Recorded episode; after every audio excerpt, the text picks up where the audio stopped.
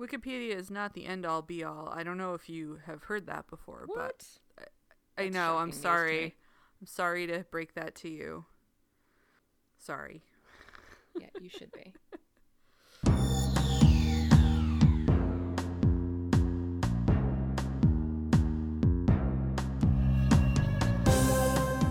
Welcome to Stargazing, a Stargate gazing podcast. I'm your host, Kathy. And I'm your other host, Mary. And every other week, we discuss an episode of Stargate, beginning with Stargate SG 1. Hi, Hello. how's it going? Good. How are you? Okay. Ugh. Yeah, I know, Pepper. Let me try plugging my laptop back in because I had to unplug it. The cord is cutting, cutting across Pepper, so I don't want to disturb her if I don't have to during this podcast. Gotcha. Because she was like, come sit, I want to come sit with you. And then I was like, sure, you can, quote, sit with me. But now she's at my feet because I have a big table on top of me and she cannot get near me. And she's sad. And she also can't get on the blanket on the other side because I bundled it up That's tragic. and she can't get down because I'm in the only spot where she feels comfortable getting down from. Oh my goodness, it's so hard to be a kitty. It's so hard. Sorry, squishes, you're stuck. Everything's the worst. kitty. Everything is the worst. You want to know when I finished watching this episode? When? At 5:29. One minute before the st- the scheduled start of our recording. Let the record show it has only been nine minutes since you finished watching the episode. yes.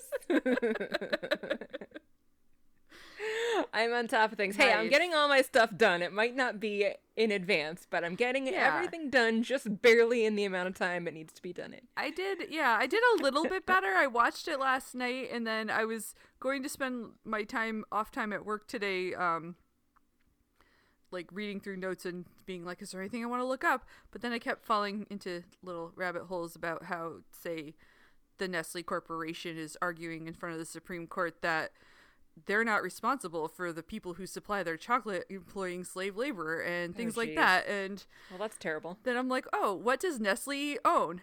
So many things. But it's okay. I could Yeah. probably excise most of them from my life, with the exception of literally every cat food brand I oh, have. Because it's they own Purina's, and Purina is everywhere. That's So annoying.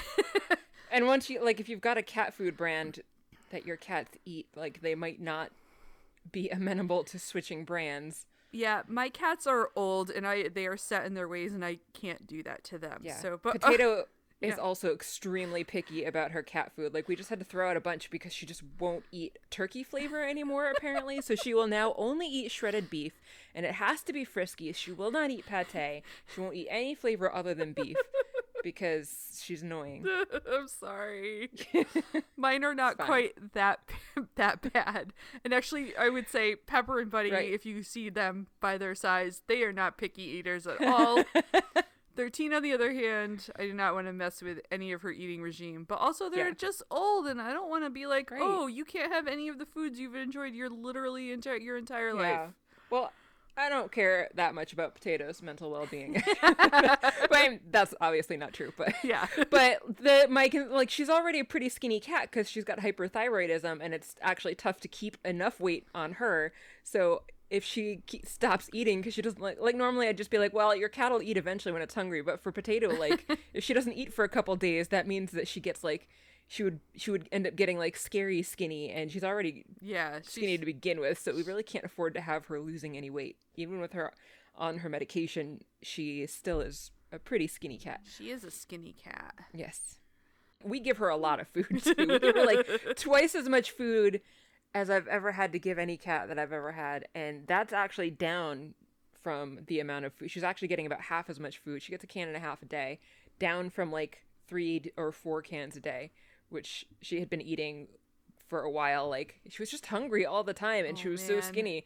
And we're like, all right, well, obviously four cans a day is not normal, so let's take her to the vet Yeah. and find out what's going on. She must have had so many big poops. Um, Oh yeah. Thankfully, I'm not the one that cleans the litter box. That's that's Jeff's job. yay! but he tells me it was terrible. I actually don't know if it was fully four cans a day. I think it might have been up to. Th- it was at least two or three. I mean, that's a that's still a lot of But that's still a lot, yeah. Especially canned food, like Right. whew. like I remember when I was younger, our cats used to get like a half to a full can a day when I was a kid because I was the one that was feeding them, and like they were they were healthy weight, and one of them was actually chubby on that. Of course, we used to also give them dry food, which potato does not get. Nice. Yeah. No. Yeah. Yeah. And also, I think in order, the other company that's involved is apparently like the largest privately owned company in the country, and they're involved in all sorts of like industries in agriculture. So I'm sure I probably have to stop eating like everything I eat. But I haven't looked into them yet. I have not had time for that one yet. I read today that oh, is it Shanghai? I think that is going to be the first place to be offering fully lab grown meat, Oh, and so that's cool. that so one day. So maybe maybe one day we can eat lab grown meat and vegetables that I grow myself if I ever learn how to actually take care of plants because uh, even though I know biology, I I am crappy with plants and I kill every plant. I'm I am not, not a botanist. I would never be cut out to be a botanist. Man, I mean, I thought if you did one branch of any science, you were an expert in all of them, Mary. Yes, Come on. of course. If Dr. Carter has taught us anything, Dr. Captain Dr. Carter has taught us anything, it's that if you know one science, you know them all. Absolutely. I did. I did squeeze in a little googling of the episode, so oh, maybe Okay. I'll have some fun facts or not. Hey. I like fun facts. They're probably not fun facts. So so, what are we watching today, Kathy? Uh, today we are uh, talking about the SG1 season one episode Hathor. Episode 14. Thank you. Yes, Specific that by this numbering. Yes. Now that it's on Netflix, apparently Netflix is also using the air date. So, it's just Hulu, I guess, that's doing their own thing with the episode airing order Woo-hoo. for whatever reason. Whatever. eh. Anyway, this episode opens on a Mayan pyramid. We hear a bunch of people talking, and they're trying to do some heavy labor, it sounds like. And when they zoom in, it turns out that they're trying to push open a door to this burial chamber. And they're shining their flashlights around and looking and find a sarcophagus sitting there. The person that seems to be the head archaeologist guy says that burial chambers in Mayan temples are super rare. And oh my goodness, there's Egyptian hieroglyphics on this one, despite the fact that it is in whatever country this is, Central America or so, because it's Mayan culture. And apparently, conveniently, this guy read an article by Dr. Daniel, Dr. What was his name? Dr. Jackson, Dr. Daniel Jackson, who was laughed out of academia for saying ancient societies were interconnected and the other archaeologist who is there is that like well that guy must have been right because look here's a picture of hathor in addition to all these egyptian hieroglyphics we're finding because apparently she as somebody who specializes in mayan culture presumably would know that this is a picture of hathor off the top of her head I mean, if we're going by the properties of Captain Dr. Samantha Dr. Carter, it's yes true. Yes all archaeologists know everything about all cultures But also I mean, Daniel also Jackson. Dan- like daniel jackson is also evidence of that yes we got there. Yes, we did. so the first guy finds a gem, a glowy gem, I might add, that is just randomly glowing on its own, which I would think would mean maybe you don't want to touch it with your bare hands. He just goes for it though. but he does. And it turns out that it's a lever, so he pulls on it, and the sarcophagus opens up, and it glows from inside, and we see that there's a fancy young lady in there, and she sits up and asks them, Where is Ra? and then we realize that she's a Goa'uld, and she sparkle blings them. Where is Ra? Come on. Good question. Well, we actually know that from the movie, but we won't tell her yet. Um, is it appropriate to already talk about her very obvious wig? Yes, it was so distracting. It is. So I don't mind like I I guess uh, I find wigs very distracting and I find it hard to focus on anything else when there's a very obvious wig in my face. I agree. I mean, a wig is fine, and I understand that a lot of people, you know, there might be reasons why people need to wear a wig for comfort or, Yeah. you know, hair loss issues. But in on TV, I have issues with distractingly bad wigs when I feel like I feel like that's not needed on television and in movies. Just so red and shiny and straight. Um, I actually kind of liked the color and the style, but like just the texture of it seemed to be all wrong. Yeah. It was like Barbie hair. It was like Barbie hair, exactly. Um, the other one, the only, the other distract, most distracting wig I feel like I ever saw was, I think it was the first season of The Blacklist. The woman in that wore a wig. I think it was the first season for like much of it, and holy Oh, cow! really? Somehow, I don't Yeah. remember noticing that. There I might have noticed it. mi- but I I'm pretty sure it was the first season. It was definitely early on in that show. Um, I blew through that really fast though, and Yeah. barely remember any of it. But I remember her wig because it was so shiny. Yeah, and then there's like all Star Trek episodes ever everywhere. That's true. and I guess I should like put this in the same like on Star Trek. I feel like that's that's Star Trek. It's fine. So I feel like I should probably be like this with SG One too. like Yeah.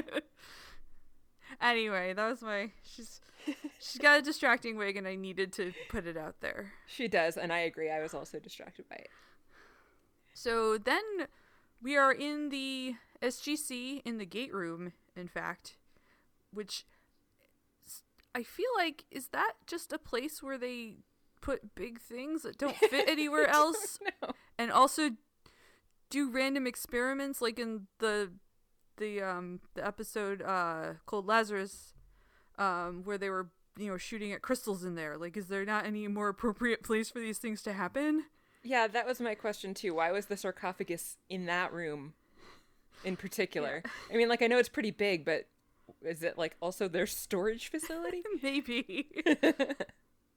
but they said that they were having a discussion standing over the sarcophagus about how it had gotten to them, basically. So that the archaeologist who had discovered it had been killed.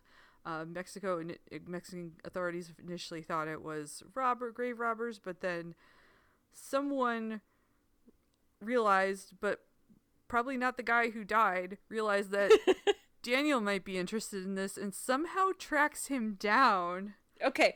See, yeah, I have lots of questions about everything that just happened. so, how did they track him down when he is supposed to be dead? And as a formerly dead person working on a top secret military project, you would think that he would keep a pretty low profile. Because I got the impression that it wasn't actually the Mexican government tracking him down here, but that it was other archaeologists That's- on that guy's team that managed to track him down. That's what So- I also understood, yes. so they're not doing a very good job of keeping this whole thing top secret. That's really weird. Like, oh, he got drummed out of archaeology, so he settled down in the middle of nowhere, Colorado, or whatever. I don't Right. know if it's the middle of nowhere. I actually don't know anything about Colorado because No, I I live know on the East. Coast and haven't been there. Right. So, so apologies But- to Colorado if they're not in the middle of nowhere in that particular area. Yeah, I don't know where that particular Cheyenne Mountain is, but um, yeah. So I guess at some point they must have then just retracted his death because, like, he was gone for a year. So the military would have filed a death certificate or something for him. Not only was he gone for a year, but then he died a second time. And then, uh, yeah, he's died multiple times and keeps coming back. So, like, I, I would think that, like, from all public records, he's got to be dead at yeah, I would have thought that seems like it'd be most convenient to just Yeah. be like, "Yep, he's dead." So Right. Well, I, I did think it was funny that they specified that they sent it to Daniel because he was the only one looking into the cross pollination of cultures. So I thought that that was rather cross pollination, he actually said, but I thought that that was rather funny that they're like, all right, well, that guy who everyone thinks is a crackpot must love this then. but yeah, like we said, how would they have tracked him down if he's supposed to be dead and only is now like working in a top secret facility? It's also confusing because later Carter references a uh and someone a website she finds online by an academic talking about how Hathor is like the same god in all cultures. Yes. so clearly, at least one other person was thinking about the same thing. Unless Daniel has a secret website up about that already. Yes, using a pseudonym because Yeah. she did say the person's name and I don't remember what it was, but yeah, that is also an excellent point. Another question I had though is like they they talked about how the guy's name was Kleinhaus. So they said that Kleinhaus and his associates were killed brutally, but that it was his associates outside who heard Kleinhaus talking about Daniel, which made them look into Daniel to see if Daniel might want the sarcophagus. So, like, okay, so the guy gets killed brutally, and all of the people hanging out outside are just like, well, peace out. We're not going to go and check on them to see if they need first aid or anything. We're not going to try to save their lives. We're just going to leave. I guess. And so, why didn't Hathor then come out and kill them? Why didn't they try to go in and save Kleinhaus or figure out what was going on? And why didn't Hathor go out and kill his associates? But instead, I guess they're just like, all right, well, something horrible is happening in there, so we're just going to leave and not worry about it. And then Hathor left, and then I guess the mil- the Mexican military. Like, this whole timeline makes no sense to me. what must have happened? It makes no sense. It doesn't make any sense. but they have it. They got it. But but here we are. we are here and Yes. they have a they have a sarcophagus which Yes. they, you know, are like, "Well, this probably belonged to a Goa'uld." Yeah, Uh, yeah, 'cause- because Jack and Daniel recognize it as Yeah. a resurrection thingy, you know, like the, the the resurrection sarcophagus from the movie. Yeah. They do recognize that there is no one in it at the moment, Yes. which That is good. oh, which, you know, funnily enough then, uh, an airman comes in to report that someone has been arrested trying to get into the facility. And they're like was it? No. Hammond I think was like Yeah, was this Hammond's. happens this happens a lot. I mean what do you want me to do? Like they'll yeah, it's fine. And then Let the police handle. yeah. But it's a her. it's a her. And not only is it a her her knows about the Stargate. Her does know about the Stargate. so maybe maybe you want to deal with that one uh general Uh, and then we get credits. we do After the credits, SG1 and Hammond go to the holding cell where the her is being kept. we could probably stop we could probably start using her name because now she introduces herself as Hathor. So it is the same lady from the crypt. We do recognize her face. She's wearing a trench coat. Hammond asks who she is, and she says, We are Hathor. Bow down before your goddess. And it did strike me as weird that Hathor was referring to herself as we here, because on the surface, that would seem to be an acknowledgement that she is both Goa'uld and host in one, but I guess that she's supposed to be using the fancy royal we in this particular situation. that's how I took it Yeah. You want to talk about your royal we research here? Oh, my royal we research. my royal we research. My royal we research. Would it just be royal we search as a portmanteau? Yes, though? yes, the royal research. so my royal research uh basically consisted of me going to Wikipedia and going, "Oh, this is what monarchs use when they're referring to themselves. They refer to themselves as we because we. because reasons. Yeah. Maybe it's the royal wee, and they just want to have fun. They're just having fun all the time. Oh, I like that. That's delightful.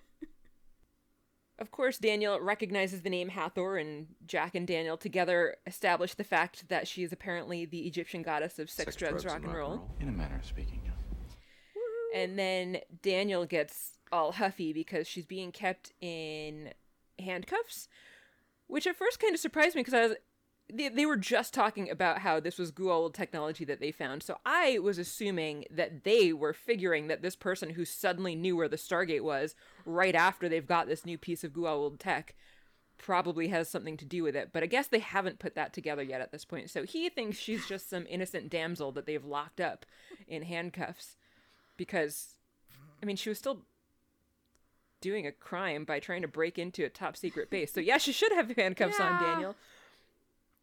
But anyway, he convinces everyone that it's okay to unlock her, and he's like, "What's she gonna do? Beat us up?" Which is uh, pretty sexist because there are some pretty badass ladies out there who have some very serious beating upping skills Oh, yeah. because like they've got many years of military or martial arts training or whatever. So yeah, don't underestimate her, Daniel, just because she's a woman. Damn right. So that annoyed me anyway. So he apologizes to her as he takes her handcuffs off, and it made me groan and thought it was a stupid scene. Hathor tells Daniel that his efforts will not go unrewarded, and she thanks him and kisses his hand and blows some pixie dust on his hand. And Hammond asks what she's doing there. Hathor says that she was drawn to the Chappa'ai. And so Jack says that that's what people call us the Stargate on Chulak. And Daniel also points out that uh, Abydonian and Egyptian people as well. So I guess a lot of people are calling this thing of the Chapa and we have heard that in the series before. Yeah. She says that she knew that it, she was that it was there because she was drawn to it, and she asks where Ra is, and Daniel is about to tell her when Hammond yells at him, "Need to know." so then Daniel's like, "No, Ra's just a myth. He he's not real." And so Jack asks Hathor, Miss Hathor as he calls her, how she knew that the Chappa'ai was there, and she says that it gave power to our father and our husband, which is super nasty because Daniel then explains that Ra was supposedly both Hathor's father and husband, and that Ra corrupted her. That that was kind of weird. So when I was reading about it a little bit online, it Huh. sounds like kind of yes, but kind of no. Like apparently there's some Horus mixed in there, where Horus was her mate, or yeah, and then apparently at some point Horus and Ra merge. Not literally, but like in Yeah. in the culture, so, Figuratively in the culture. So then she right, kind of becomes both mate and mom. I or she was the mother. I can't remember who she was the mother of, but she was the mother of one of them, and like yeah. So it was weird, but yeah, it's still. Ugh. I mean, I know incestuous relationships were fairly common Right. back then, but mostly for like a power play thing. And, and I, it's been a long time. I, I used to be fascinated by Egypt and studied it a fair amount, but I'm, you know, only as an interest, a side interest, not like at school or anything. But I thought that it was really only ever like siblings that were married to each other Huh. in royal levels and not necessarily like parents and their children that were married, which is even extra disturbing. yeah. So anyway, yeah, that was. Uh, yeah. So Hathor takes great offense to the suggestion that she's corrupted and says that she is not corrupted. She is actually, or we are, the mother of all pharaohs.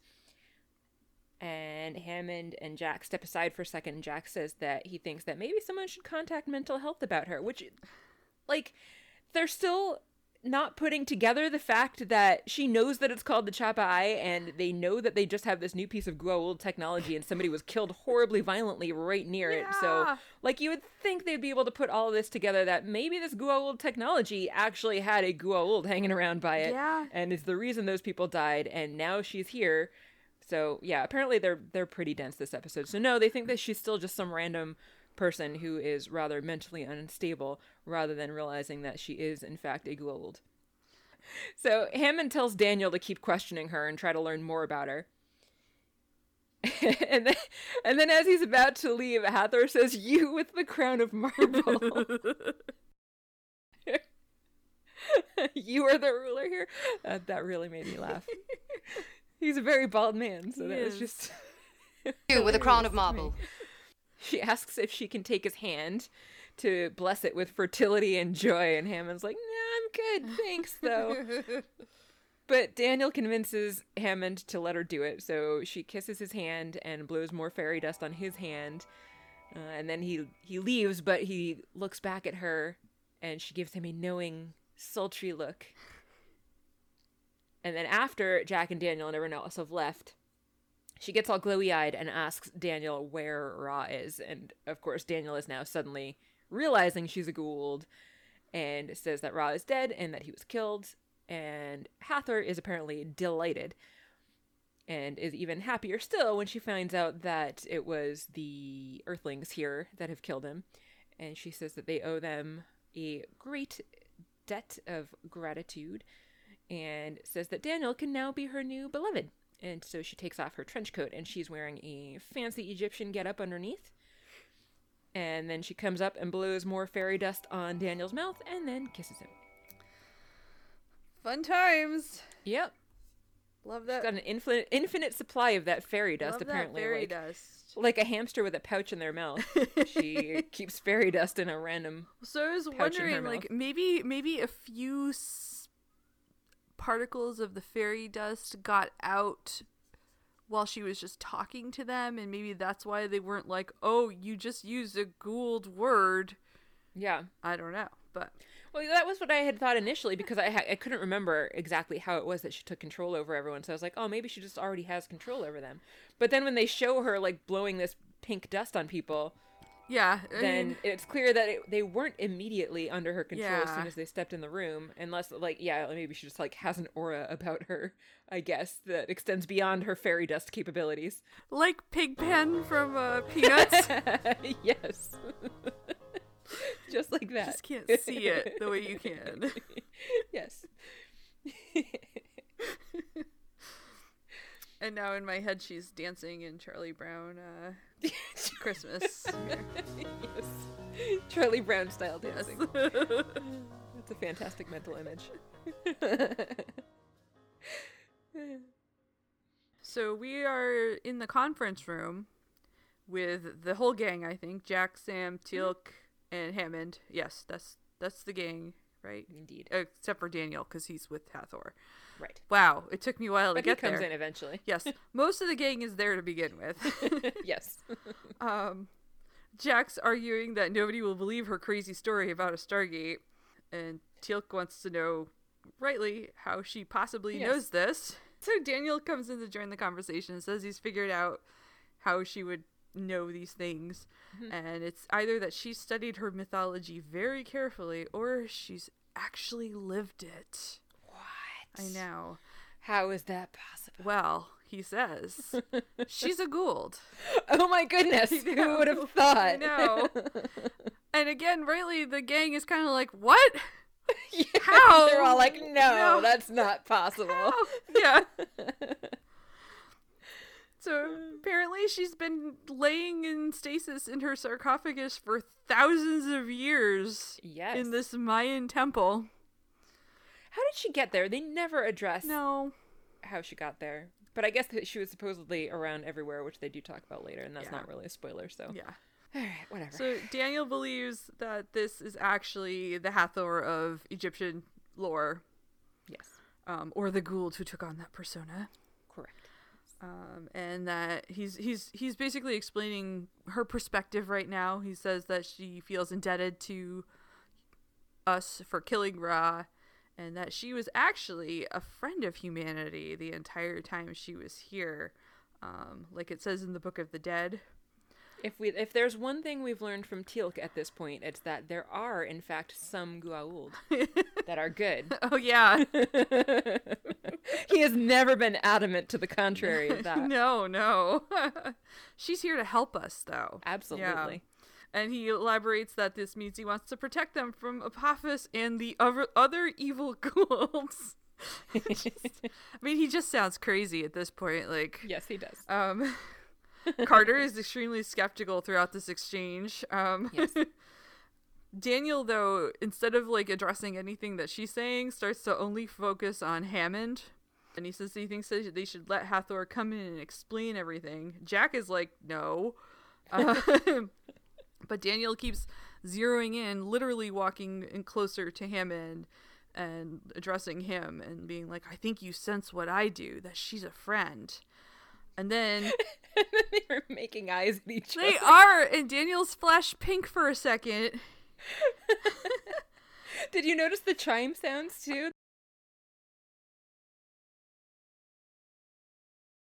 I missed that. Oh.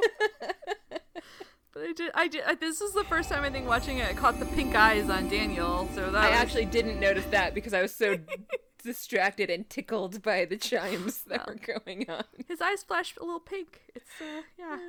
That's pretty ridiculous. Hammond's like, yes, actually, I do believe this, and we should invite her down and have a chat. Um, over both Sam and Jack's objections, Yes. and and Teal'c's, as he says, Of he's course. yet to meet a good Goa'uld, and Hammond's like, you just served the wrong one, maybe. Which again, Cool. sounds Nice, bonkers. nice way to be dismissive to poor Teal'c. And Sam, at least they uh, uh, take her advice to close the blast door so she can't see the Stargate. But I, Yeah. I'm not sure exactly what that accomplishes because she knows the gate is there. But Right. I guess they just didn't want her to know exactly where, but yeah, I think she probably could have figured it out eventually. yeah. I mean, they didn't know that she was busy taking over all the men at this point. So This is true. who could have predicted it? Yeah, who could have? Nobody. Nope. So then Hathor walks down the stairs into. Wait. Oh, go ahead. Oh, I, finish your sentence. I was going to ask a question, Oh. but I'll wait. I thought you were finished with your Will sentence. it, will it have to be why is she not accompanied by literally anyone? That one. Because question. that was the rest of my sentence. yeah. Okay. like, did he just keep her like upstairs out of sight and be like, "Wait here till I give you the okay," or Right. like yeah, that makes no sense. And yeah? And I assume that there were supposedly guards with her at some point.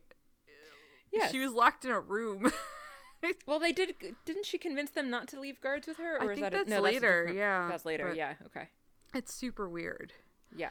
But yeah, so she just comes down the stairs out of nowhere and thanks them for allowing her into their court. Hammond is very smiley and adoring in this scene. and like the whole time, Yeah. anytime he interacts with her, he's got like this really doofy Yeah, expression yeah. on his face. Jack and Carter aren't pleased, but Hathor has a little sneaky plan to deal with this in that she wants some water and Hammond orders Jack to give her water. Which, seeing as Hammond is like fawning ov- over her, I'm surprised that Hammond didn't jump to do it himself. Well- or maybe it was just a show of power that he could command someone else to do I feel like that's probably it. He's Yeah. like, I'm the alpha male around here. if you're looking for a new beloved, look Yeah. over here. you you like those of the marble crown, correct? So uh, he's trying to hand her this water, um, and she's talking about um, how she's again grateful for them killing Ra.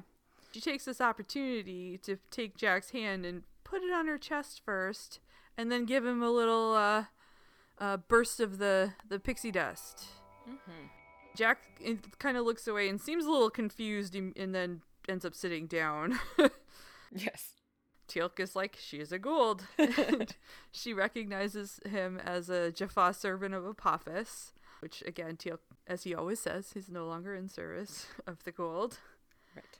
And Hathor says that we despise all that Ra and Apophis and their kind do and believe. And we, again, is the royal we, not her Yes. army of Goa'ulds who hate the bad Goa'ulds or anything like that and then they kind of have like she she has a art you know enemy of my enemy is my friend kind of like thing and Teal'c's like I will serve no Goa'uld. And so she tries to pink kiss him too.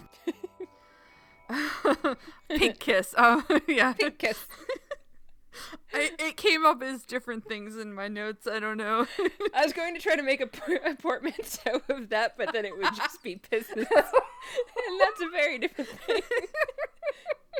yes it is so, no, let's not make a portmanteau of that one. she, she pixie dusts him too Daniel's like, "What do you think?" And Hammond's like adoringly says that they should welcome her. And you know, finally Carter's like, "I have a problem with this." yes. Good, Carter. You should have a problem with this. Yeah. So Hathor and Carter then meet, even though they've been staying in the same room, and they both exchange how beautiful they are with one another. they do. This is not important. I don't even know why. but I thought it was kind of funny. I especially liked that Sam was like, uh, thanks? yeah, she was, you know, polite about it. she was. but then also wants to keep her under house arrest. Yeah. Hammond interjects and tells her not to be impolite to a guest of this facility, and Carter is like, "That doesn't make sense," and appeals to O'Neill for backup. And then Hammond's like, "I'm in command of this facility, not Colonel O'Neill." Despite all evidence. to the Despite all contrary. evidence to the contrary, where he he's the figurehead and O'Neill just does whatever he wants. I don't. Right. We've seen this on many, many Yeah. occasions. So I also thought that was really funny. And so Carter is like, she has all you guys under a spell, and Hammond's getting angry, questioning my orders, and she's like, actually, yes. um, so she asks Jack for backup again, and he's like, yeah, I'll back you up if I think there's a problem. Which means that enough time has elapsed since uh, the pixie dust landed on him to take effect, and Hammond is gratified by O'Neill's agreement. Which I thought Yeah. I thought was weird because like he shouldn't need Jack to back him up, but Ham was like, "Thank you, Colonel," Yeah. and it's like, you, no, you, you should you shouldn't need to have him backing you. Yeah. up. But But that just again shows that Hammond really kind of always defers to O'Neill Yeah. for everything. And she's gonna get a tour of the facility now. Good for her. The top secret facility. Yep. Definitely want to be giving new strangers a tour. she's a guest. This place. She's a good Yeah. Goa'uld. Friend to humanity. Yeah, absolutely. I did like the uh, kind of take that bitch look that Hathor gave to Sam as she was leaving the room. Nice. and Sam was like totally appalled that they were about to give Hathor a tour of the facility. As they should be. Or she should be, yeah. Yeah. In the next scene, apparently it's not just Hammond giving a tour, but Jack and Daniel are also there, and they walk into this rather lavishly appointed room. Yeah. And apparently, this is their guest quarters. They have fancy guest quarters there that they are going to give to Hathor. And they mention that they're going to leave some guards outside, but they're going to leave her to kind of do her own thing and relax on her own. But then Hathor wants to know if those guards are going to be there to protect the facility or to protect us, meaning her. Hmm. And so she then blows in Hammond's face, her pink fairy dust. And he's like, nah, you don't need guards. It's all good. And Jack does actually try to object, but then she blows in his face as well, and he also backs down. so all the guys go to leave, but she asks Daniel to stay because she says she has more questions to ask him. And apparently, the questions she has for him are like a loyalty oath because it is time that Daniel become the chosen one. And so Hathor asks if he will always honor her, and of course he says yes. And then Hathor asks if he will die for her, and Daniel hesitates for a second. He's like, "Die?" And I'm like, "Yeah, of course." Woohoo! yeah. Then we're out in some random hallway. This had a lot of walk and talk hallway It scenes. This did. particular episode. So, in some random hallway, Sam finds Jack and says that she wants to talk to him about Hathor. And Jack's like, Yeah, she's super fascinating. And Sam says that she's concerned that she has uh, all of you infatuated. And Jack's like, Us? and Sam's like, Yeah, all the men. And we really shouldn't be this trusting of some random Goa'uld that comes into the facility just because she says she's on our side. So they argue a little bit about that back and forth, and Jack basically just dismisses her, saying that she's being paranoid and that Hathor is totally trustworthy and everything's totally fine. And then he just leaves her there and is like, nope, just deal with it. Everything's cool.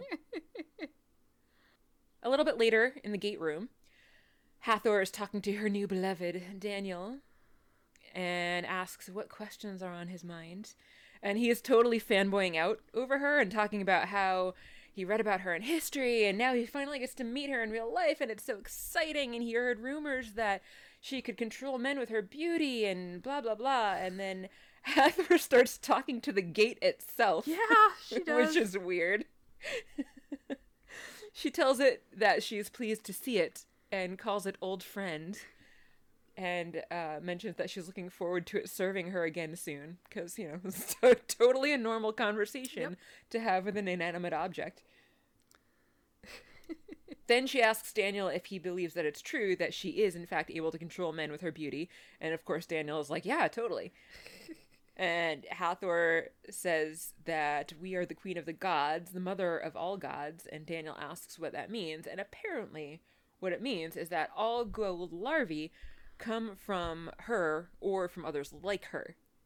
And so, even though Daniel's under her spell right now, he actually looks pretty appalled at this new knowledge he has got just gotten. Maybe he's worried he killed a bunch of her babies. maybe, yeah, maybe, maybe he doesn't care that she's the one making them, but maybe he's just upset that oh, I hope she doesn't find out about that. Maybe. They probably weren't her babies, so They probably weren't. That doesn't yeah, make sense. cons- considering it's been two thousand years, they probably were not specifically her babies. That is probably true. Then we find uh, Sam sitting at a computer, um, and Dr. Fraser comes in to her, and they have a conversation where they're like, "Have you noticed how strange the men are acting?" And they're like, "Yes, holy cow!" And it's apparently, you know, tied into the arrival of Hathor. They realize. So mm. Sam is doing some research on her on the net, which is very 90s. that was really funny too. very, very 90s way to refer to the internet. I'm researching on the net. Net.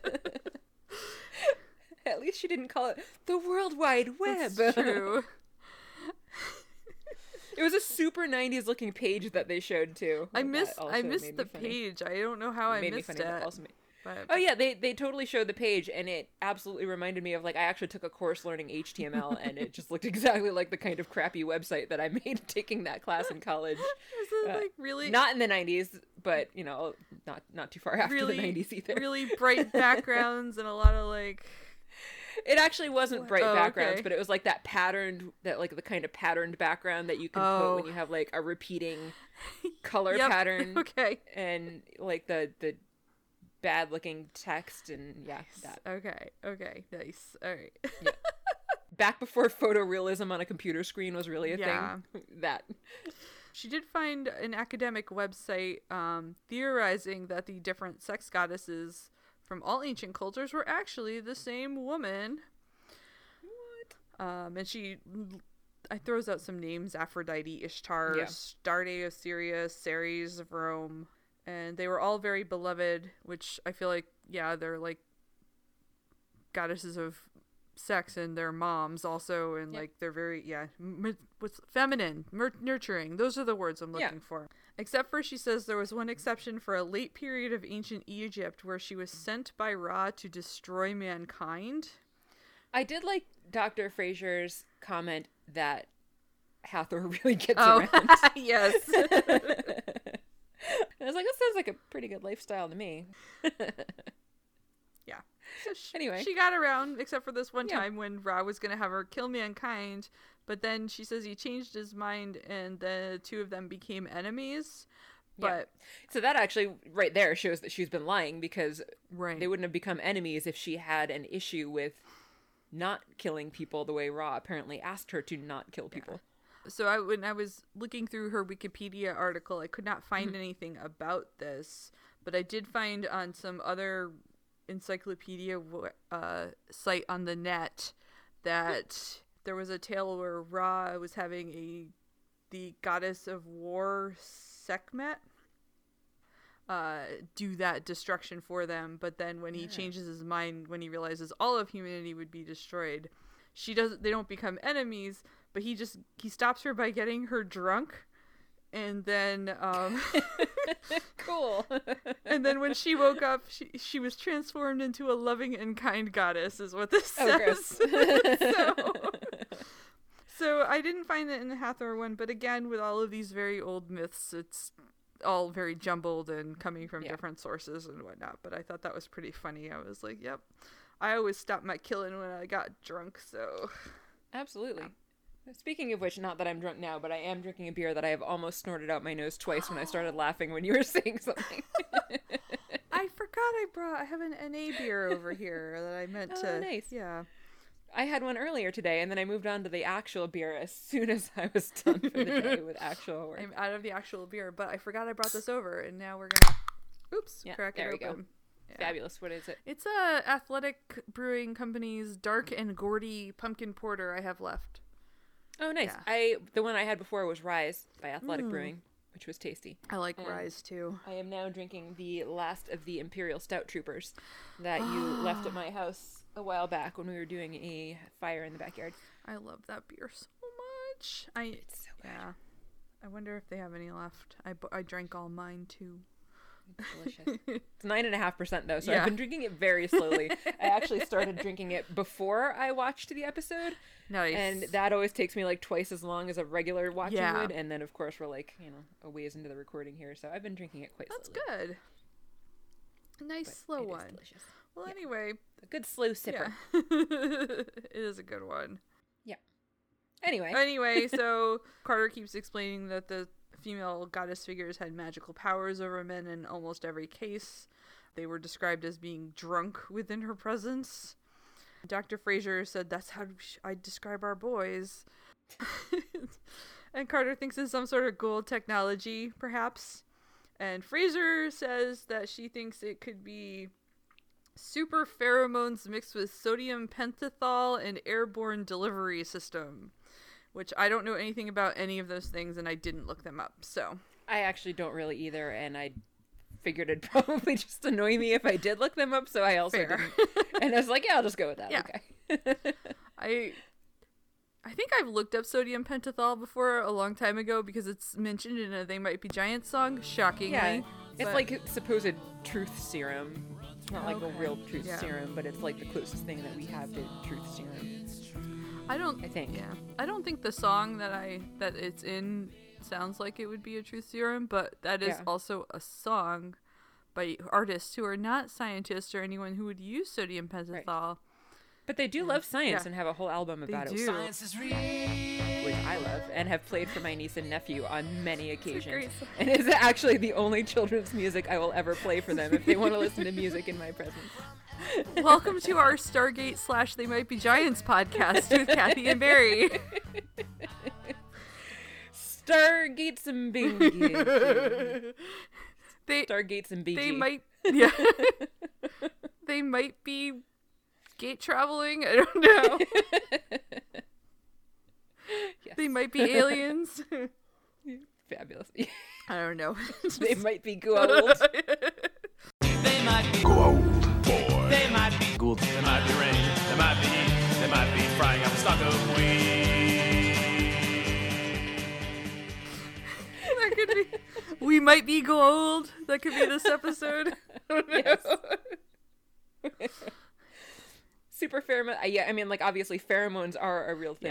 Yeah. A super pheromone. I- I Yeah, know. whatever. I'm not gonna worry about Yep. it. I'm not Nope. gonna worry about it. I'm gonna Um, try to be less insufferable about the science in these episodes. I promise. No, it probably no. won't work, but I'm gonna try.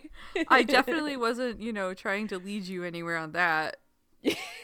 Um, um, so they they don't think they have time to you know figure out how to fix this problem, so they have to neutralize Hathor instead. in the guest quarters, now known as Hathor's quarters.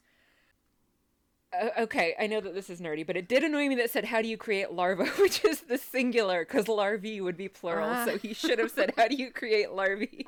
And I'm like, I'm not going to mention that. I'm not going to mention that, but I'm mentioning it now because it. it. just really annoyed me. Anyway, he said, "How do you create larva?" And Hathor said that first we need the code of life from the juices of the species intended, intended as the host, and that's just such a gross way of wording yes, it. Yes, it is. And so Daniel's like, code of life? And Hathor tells him that it's to ensure compatibility, and he's like, oh, so you mean DNA. Yes, Daniel, DNA, of course. And then she starts talking about how fun it is to get that code of life juice. from the human species. And she takes off his glasses and makes it quite clear that she wants his juices specifically. And Daniel does hesitate and is like, You want me to help make more Goa'ulds? He does try to resist, but then she blows pixie dust in his face. And that makes this a pretty rapey scene because Yep. she is now essentially drugging him in order to have sex with him, so that's problematic. Yep. And but you know that's not what we're here to talk about. So she so we'll move on and just say that she says she's going to keep him by her side for all eternity. End scene. Gross. Yes, agree. Problematic scene. Yeah, didn't like it. agreed. Moving on. Moving on into a less gross area, the ladies of the SGC are gathered together and are gearing up for a fight. So Carter and uh, Dr. Fraser have changed into camouflage, whatever outfit that they have, and there's a couple of other women there. And it, sorry, go. What were you gonna say? I was just gonna. I was just laughing because I was gonna be like, "What was up with those two ladies in the background?" I was gonna. Yes. Okay. Thank you. Because I was trying to Yeah. count how many women were actually in the room. There were seven. I got eight. oh, you did? So Okay, I might have missed one because at first I only got six. So, So I got Carter and Fraser. Um, I think there were three women in fatigues. yeah. Then there was a woman in some sort of like sweatery looking uniform in the background. Uh-huh. Somebody with a lab coat. And then through the through the through the other women, I kind of got the glimpse of a woman in a suit. Oh, okay. I missed the sweatery lady. Yeah. So I saw the five in fatigues, the suit lady, and the lab coat lady, but I didn't see the one in a sweater. six, seven, eight. But yeah, what was what was going on? I don't them? know, but those those three who are not dressed to go just disappear for the rest of the episode. They, yeah, they do. So why were they even there? to show there were more than five women on base. I guess so. See, look, we've got these other token ladies. it's just yeah. Actually, yeah, I stopped and like paused it and was like looking around. And I'm like, oh, Yeah. yeah, I gotta find all these people. I rewatched the scene a couple times just to see if I could try to actually figure out how many there I'm were. glad we both got to play count the women. That was fun. yes. Um, so anyway, Yeah. So Carter's giving everyone sort of the lowdown. You know, Hathor is a Goa'uld, and they don't know what kind of weapons she might have, and you know, or so she hands out some guns. Because apparently they store the guns in the lab, which is where they seem to be. And she says that they need lots of weaponry and they need to come at her from multiple flanks. Yep. So that's the plan. So yeah, so they have a total of what five women who are gonna go do this thing, including Dr. Fraser, who literally hasn't touched a gun in years. But you just point and shoot. yeah, just it's fine. and shoot. It's fine. They're like, try not to harm the dudes. They didn't say it that way. That would be weird. No, they mostly did, and I was mostly laughing because of what happens next. Teal'c comes in. and they all draw their guns on yeah, him. they do. Just after she said, "Let's not hurt the dad, the du- the dads, the dudes. Let's not hurt the dudes, but let's all draw our weapons on Teal'c when he comes in." I thought that seemed a bit excessive. yes. Teal'c comes upon the gun show here, and Especially uh, because he, yes, he was unarmed. So, he was unarmed. He did. He had his arms out to show how unarmed he was. and yeah, he was in Yeah. fact holding his hands out and open. Yep. So he's here to talk about Hathor because he thinks she's a problem too. And they're like, "Well, the men are all under Hathor's control, and you're a man."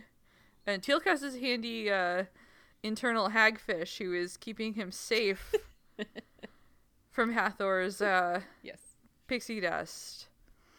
Indeed. So he uh, says they need to stop her and that he thinks Hathor is a queen, which we've already learned, but this is the first time they're learning that. And that the base will become a nest from which she will populate the earth with new Goa'uld. I cannot permit, permit this to happen.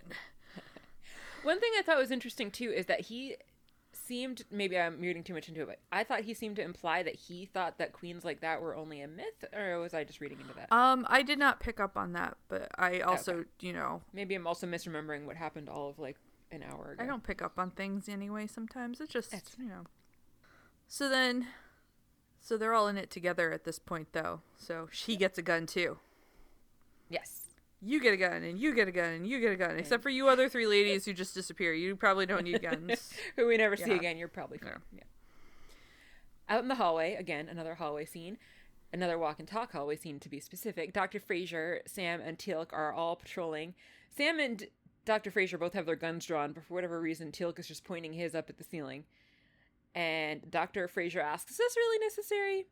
She mentions that somebody is bound to come on base at some point and figure out what's going on, and kind of, I guess, her implication is that that person would then save the day yeah i think so or something. But Sam says, well, if they're male, they're going to fall right under his control. And when is the last time you saw a new woman get a sight here? Ooh, Good point, yeah. Sam.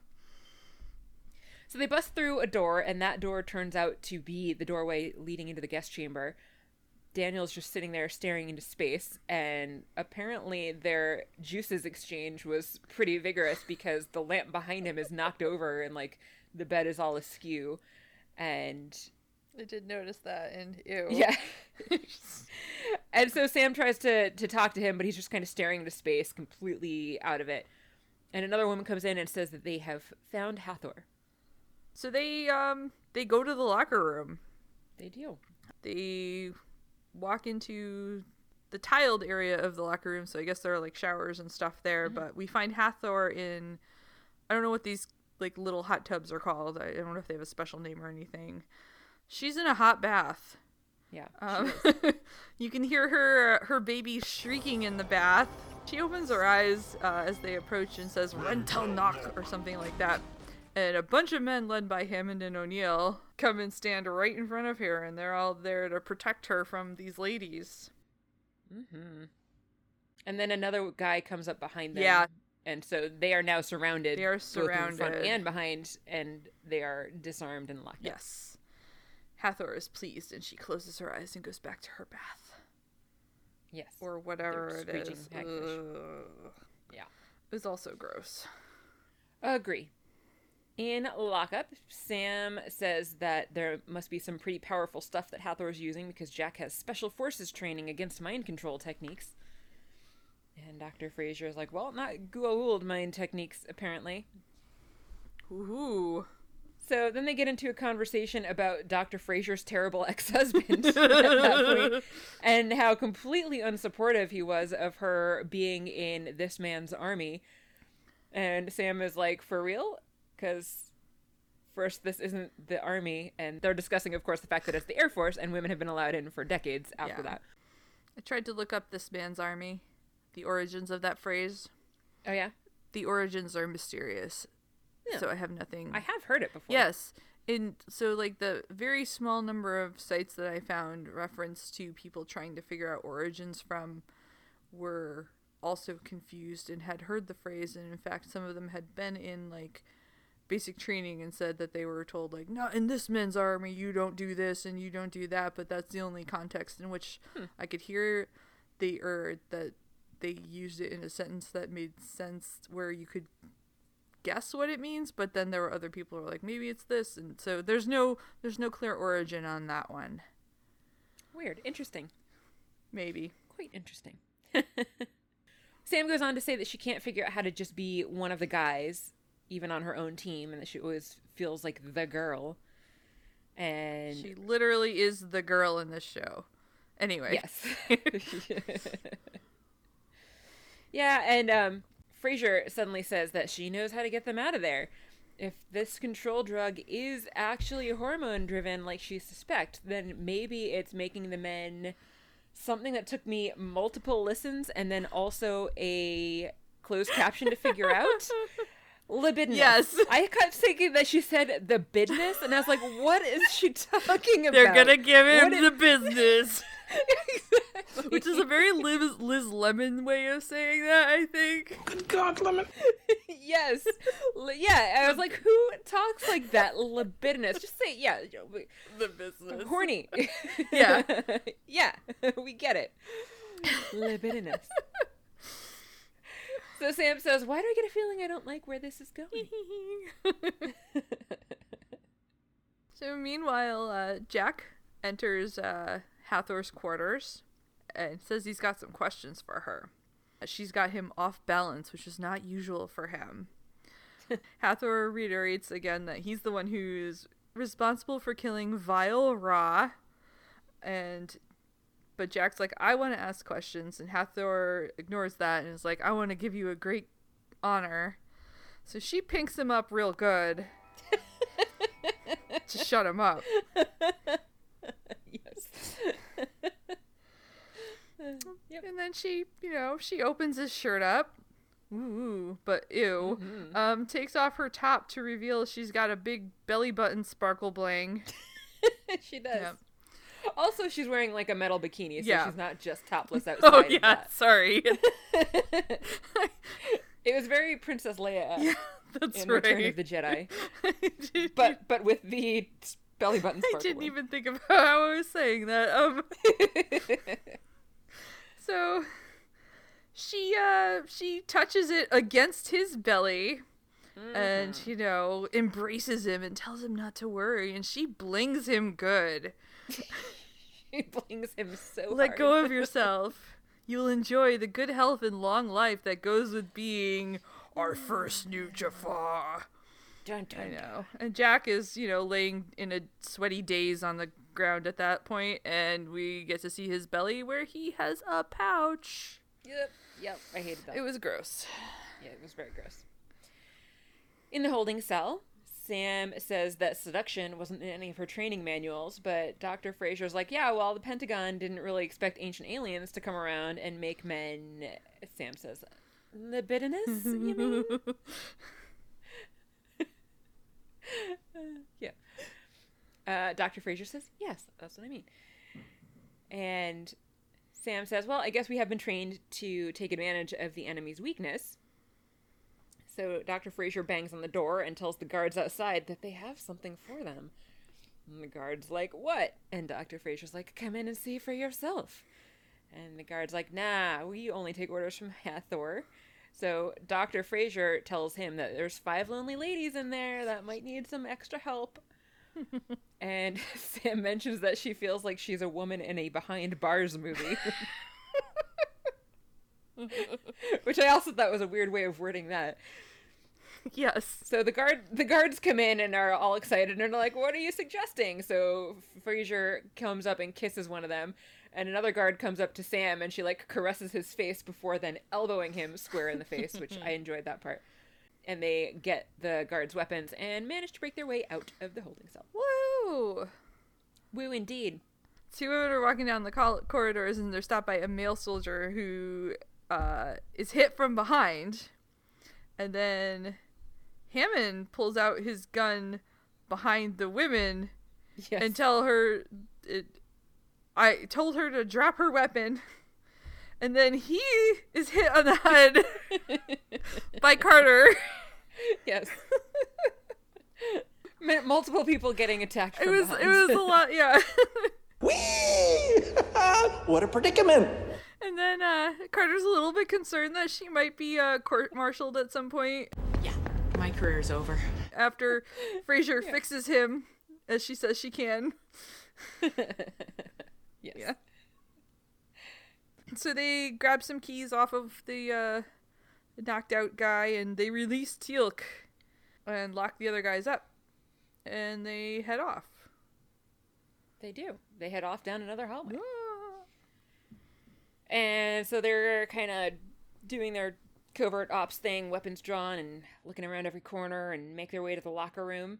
And we see that now the nasty ass hot tub is full of Hathor Daniel Hagfish babies. And I hated it. Although it looked to me more than hagfish, it- I was like, this is boiled shrimp right here. But yeah, it's still gross. Did look a little bit, yeah, they looked a little bit more like shrimp than they have previously, but still all I saw was Yeah. Jack here is unconscious on the ground, but otherwise there doesn't seem to be anybody else in the room besides Jack and all the gross hagfish babies. but then all of a sudden Hathor kind of like reverses up out of the water in her metal bikini. So like they clearly filmed the scene in reverse because as she rises up out of the water, her hair is completely She's- dry and she's not like dripping wet or She's anything. not wet at all. Yeah. She picks up O'Neill and starts leading him to the bath and tells him that he's going to feel much better once he gets his Goa'uld. She says the strongest of the larvae will soon find Jack's new womb and move into it. And I hated everything about that phrase. And then he can begin his service to her. But I was confused here because in a previous episode they had mentioned that like the on, on the um, baby genocide episode they had mentioned that the Goa'uld that they had collected was a little bit too young for implantation. Yeah. So why is it now all of a sudden okay for them to all be implanted like the day that they're born here? Maybe she just doesn't have another choice. I don't know. I guess maybe or maybe she's like a super breeder maybe. has extra powerful babies. Maybe maybe boiling them like that grows them Maybe faster. boiling, boiling the babies makes them mature more quickly. Maybe. After she puts him in the bath, though, she just leaves. She just leaves. just why? It, it made no sense to me that she would just leave him like completely unguarded and not like wait for the process to happen. That's like that's her one Jaffa and all her babies. right, exactly. you would think she might care a little bit about what's happening, and like even if she didn't like care about watching it happen, you might want to think she would want to stay there to ensure it happens. Maybe she was that confident she had total control. I guess, yeah. But yeah. So after she leaves, Dr. Fraser, Teal'c, and Sam come up where they, from where they were hiding and pull O'Neill out of his nasty ass bath. And they lay him down, and it gets worse because Dr. Fraser reaches in to his pouch to confirm that there's new Goa'uld in there, and it's yellow and slimy and disgusting. And uh, it does turn out that he does not have a new hagfish passenger. Woo. But Teal'c says that Jack's immune system would have been destroyed at this point, so if he doesn't have a Goa'uld, he is going to die soon. Buzzkill. yeah, right? Come on, Teal'c. Give us a little joy. They just saved Always so serious. Yeah. Why so serious? They're on the move again. Uh, Sam and uh, Dr. Fraser are walking ahead of Teal'c, who's got Jack over his shoulders. And they bring him to the sarcophagus and dump him in there, presumably to heal him. Teal'c says he's seen the chamber do many miracles. They shut Jack in, and the, it closes so slowly and dramatically. Yeah, I noticed that too. It took forever to close. So another door to the gate room opens, and two men just come in and open fire on uh, Sam and uh, Dr. Fraser and Teal'c as they try to duck for cover behind the sarcophagus. As Fraser's trying to get away, she whips around and returns fire, but then gets hit. And then Teal'c also gets hit while Sam is hiding behind. Hathor comes in, and the sarcophagus just then opens by itself, which mm-hmm. Sure. I think it did in the movie too. Once it had finished its turkey. So why time. why didn't it pop Hathor out anytime in the thousands of years she was in there? Oh yeah, that's a good question know. too. I don't know. I seemed like I it, in the movie it seemed to be opening by itself, true. but maybe whoever maybe there's a locking mechanism on the vehicle. Maybe door, they didn't set the timer for her. maybe. um, well, anyway, the sarcophagus opens up and uh, Hathor orders the firing to stop because she wants to make sure her new Jaffa is okay. now she cares. Yeah, I don't know. And like she can't make new ones, I don't know. It didn't seem to take a lot of effort to just hug a guy.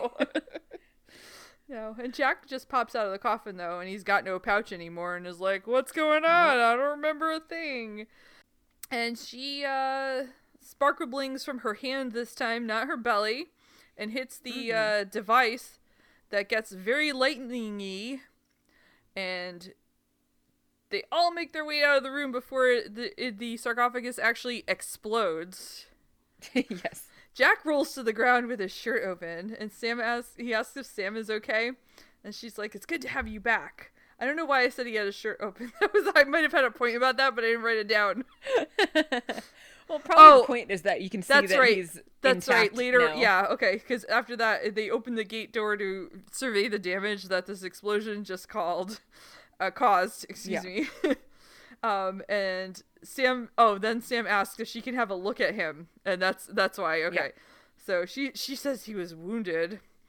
So we get to see Jack's belly up close, and she's like, "Wow, it's a miracle." And Jack's like, "Crunches," which that took me three listens to figure out what he said too.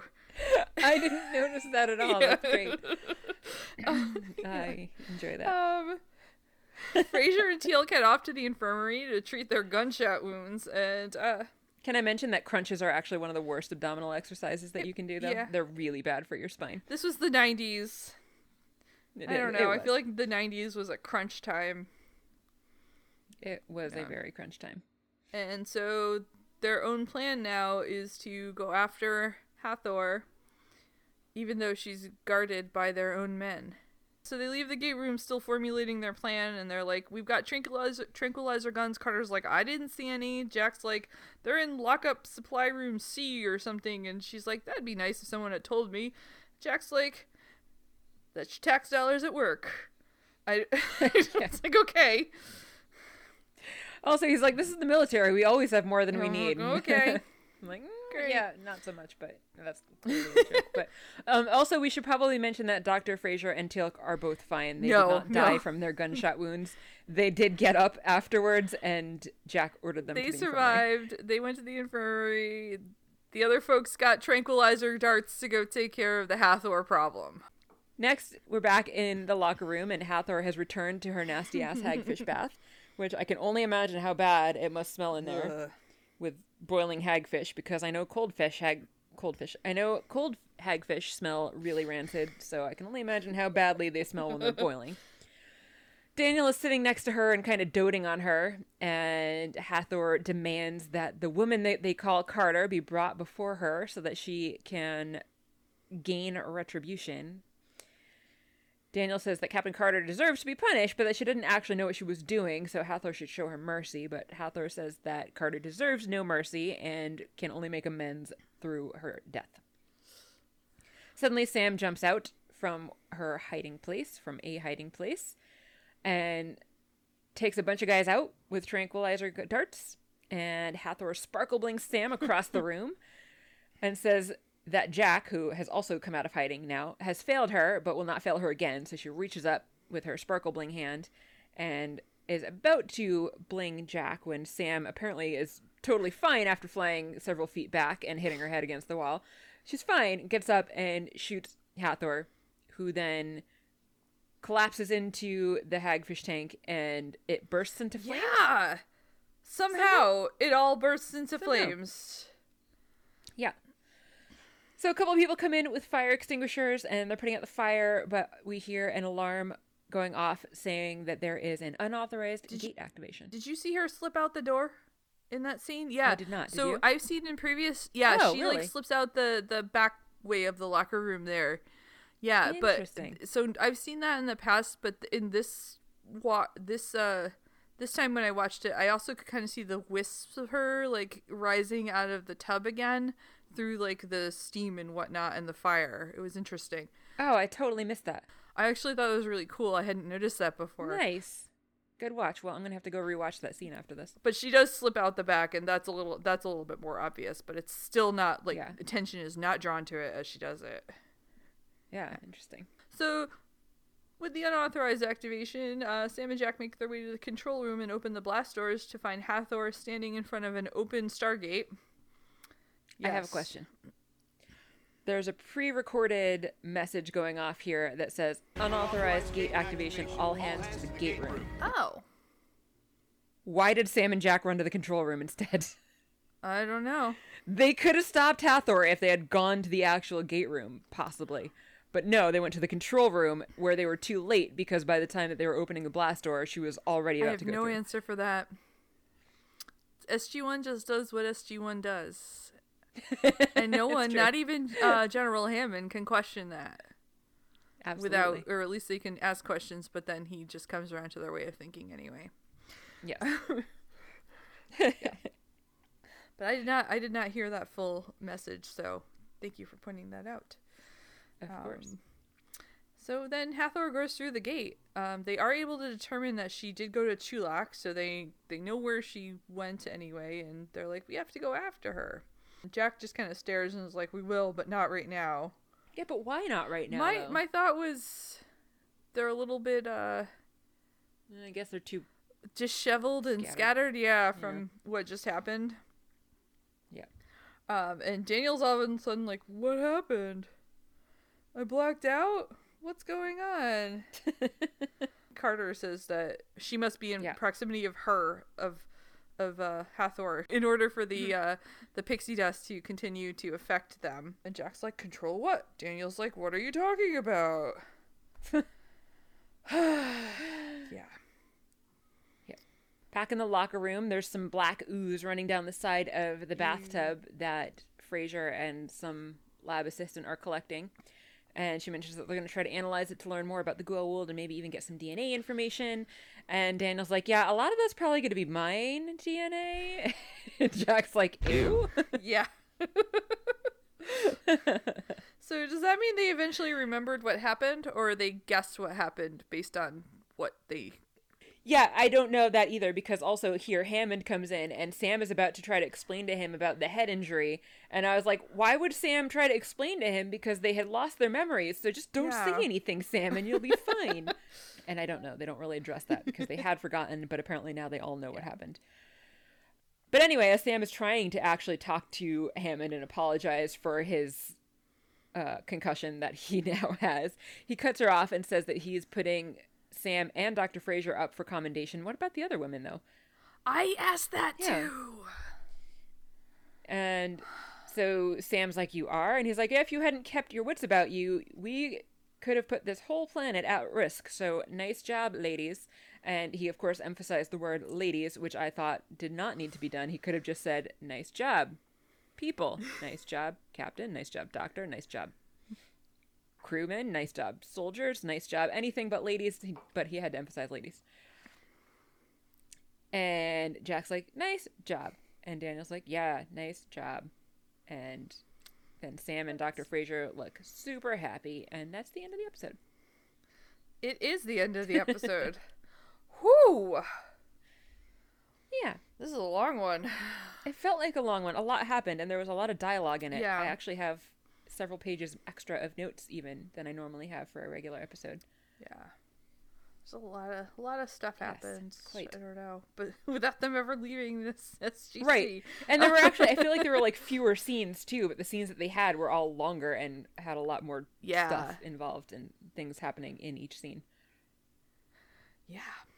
But I did actually like it overall. I found it to be an enjoyable Yeah? episode. It was a nice change of pace from the last episode, which was super heavy. It was quite entertaining. There were several spots where I literally laughed out loud, and I am not typically a laugh out loud when I'm in a room by myself person, but I did a couple times with this episode, so Nice. I enjoyed it. How about you? I I also enjoyed it. Um, trying to think what I why I enjoyed it. I think I liked that. I mean, I liked the like take charge ladies Yeah. uh part of it. Um, Agree. even some of it's a little weird, Yeah. but I liked it. I liked uh, some of the very '90s things about this episode. It was a little heavy handed at times, like, see, ladies are important and good soldiers too. Thank you. Yeah. thanks. but uh that's okay. It's also like it's not a bad message. I mean, yeah, so- obviously it's a good message that I agree with, but it seemed it Right. did feel a little bit forced. yeah. I think I liked that there were some funny minute moments, minutes. many funny minutes. Yes. Um, there were gross There were moments many too. gross moments that I hated. Well, we got a little bit more um information about how the Goa'uld operate. we did. in that they have these queen type creatures that can give birth to babies in tubs and that they also have to be compatible with their hosts because i think we've already seen that they had other hosts in the past It was interesting to know where the Jaffa come from because I guess they're just technically humans that have gotten a Yeah. special hug from- yeah at some point. i guess so that is interesting too Once they once they have their gross pouch, do they pass it on to their offspring? I wonder, or do they all have to receive a special hug at some point? I feel like they must pass it Yeah. on because, well, I guess if you're so indoctrinated, you would always just do it. But I feel like they are. We already saw that they already have like a rite of passage for their children, which involve getting the Goa'uld, but not like having a pouch. Maybe it's like their version of circumcision. like they just Yes. not that that is universal in this Right. world, but. There are a lot of people I think these days who don't get it for re- or have their children circumcised for religious reasons. So I don't know, or maybe they just give birth to them like that. they give birth to them circumcised. That's that's not how that works, Kathy. That is not what I meant, and you know that. That is not actually a thing. But being born with pouches is. Mm. Gross.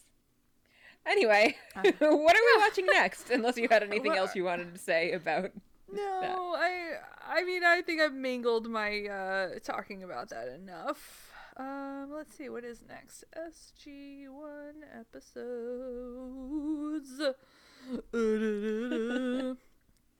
Season one, episode fourteen, Singularity. The team rescues a little girl who survived a deadly disease, only to find she's a human time bomb designed by the Goa'uld to destroy the Stargate. oh my god. that sounds very crazy.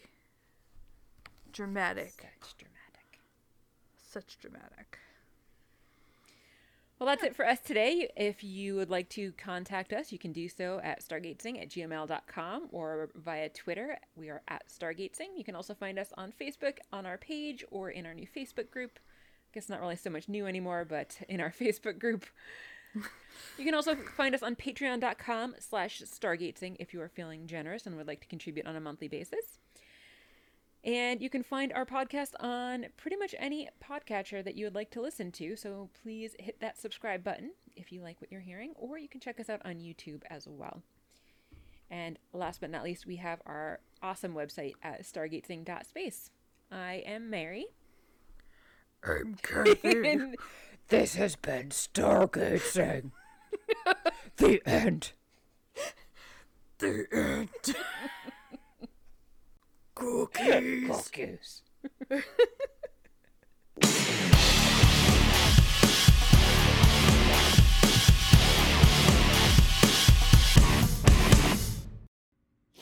sorry I'm sniffly. I do think I have an allergy to hops, a mild allergy to Oh. hops. So oh. you'd think I would stop drinking beer, but Well, I just assumed you had COVID, but no, yeah, it's probably Yeah. COVID. I only get sniffly when I've been drinking beer lately. that's so weird. Um, so I'm trying to not sniffle right into the microphone, and obviously I'll cut it out when I'm editing. But if I'm grossing you out, I apologize. oh no, I didn't even notice you pointed it out. So Okay. I'm also very sad to hear that you have an allergy to hops. So Yeah, I get my face gets really hot when I drink it and drink beer, and then I get really sniffly. but not wine. Not wine, Womp womp. actually, Beer is lovely. but I love beer, I so it's not going to stop me. Here we are.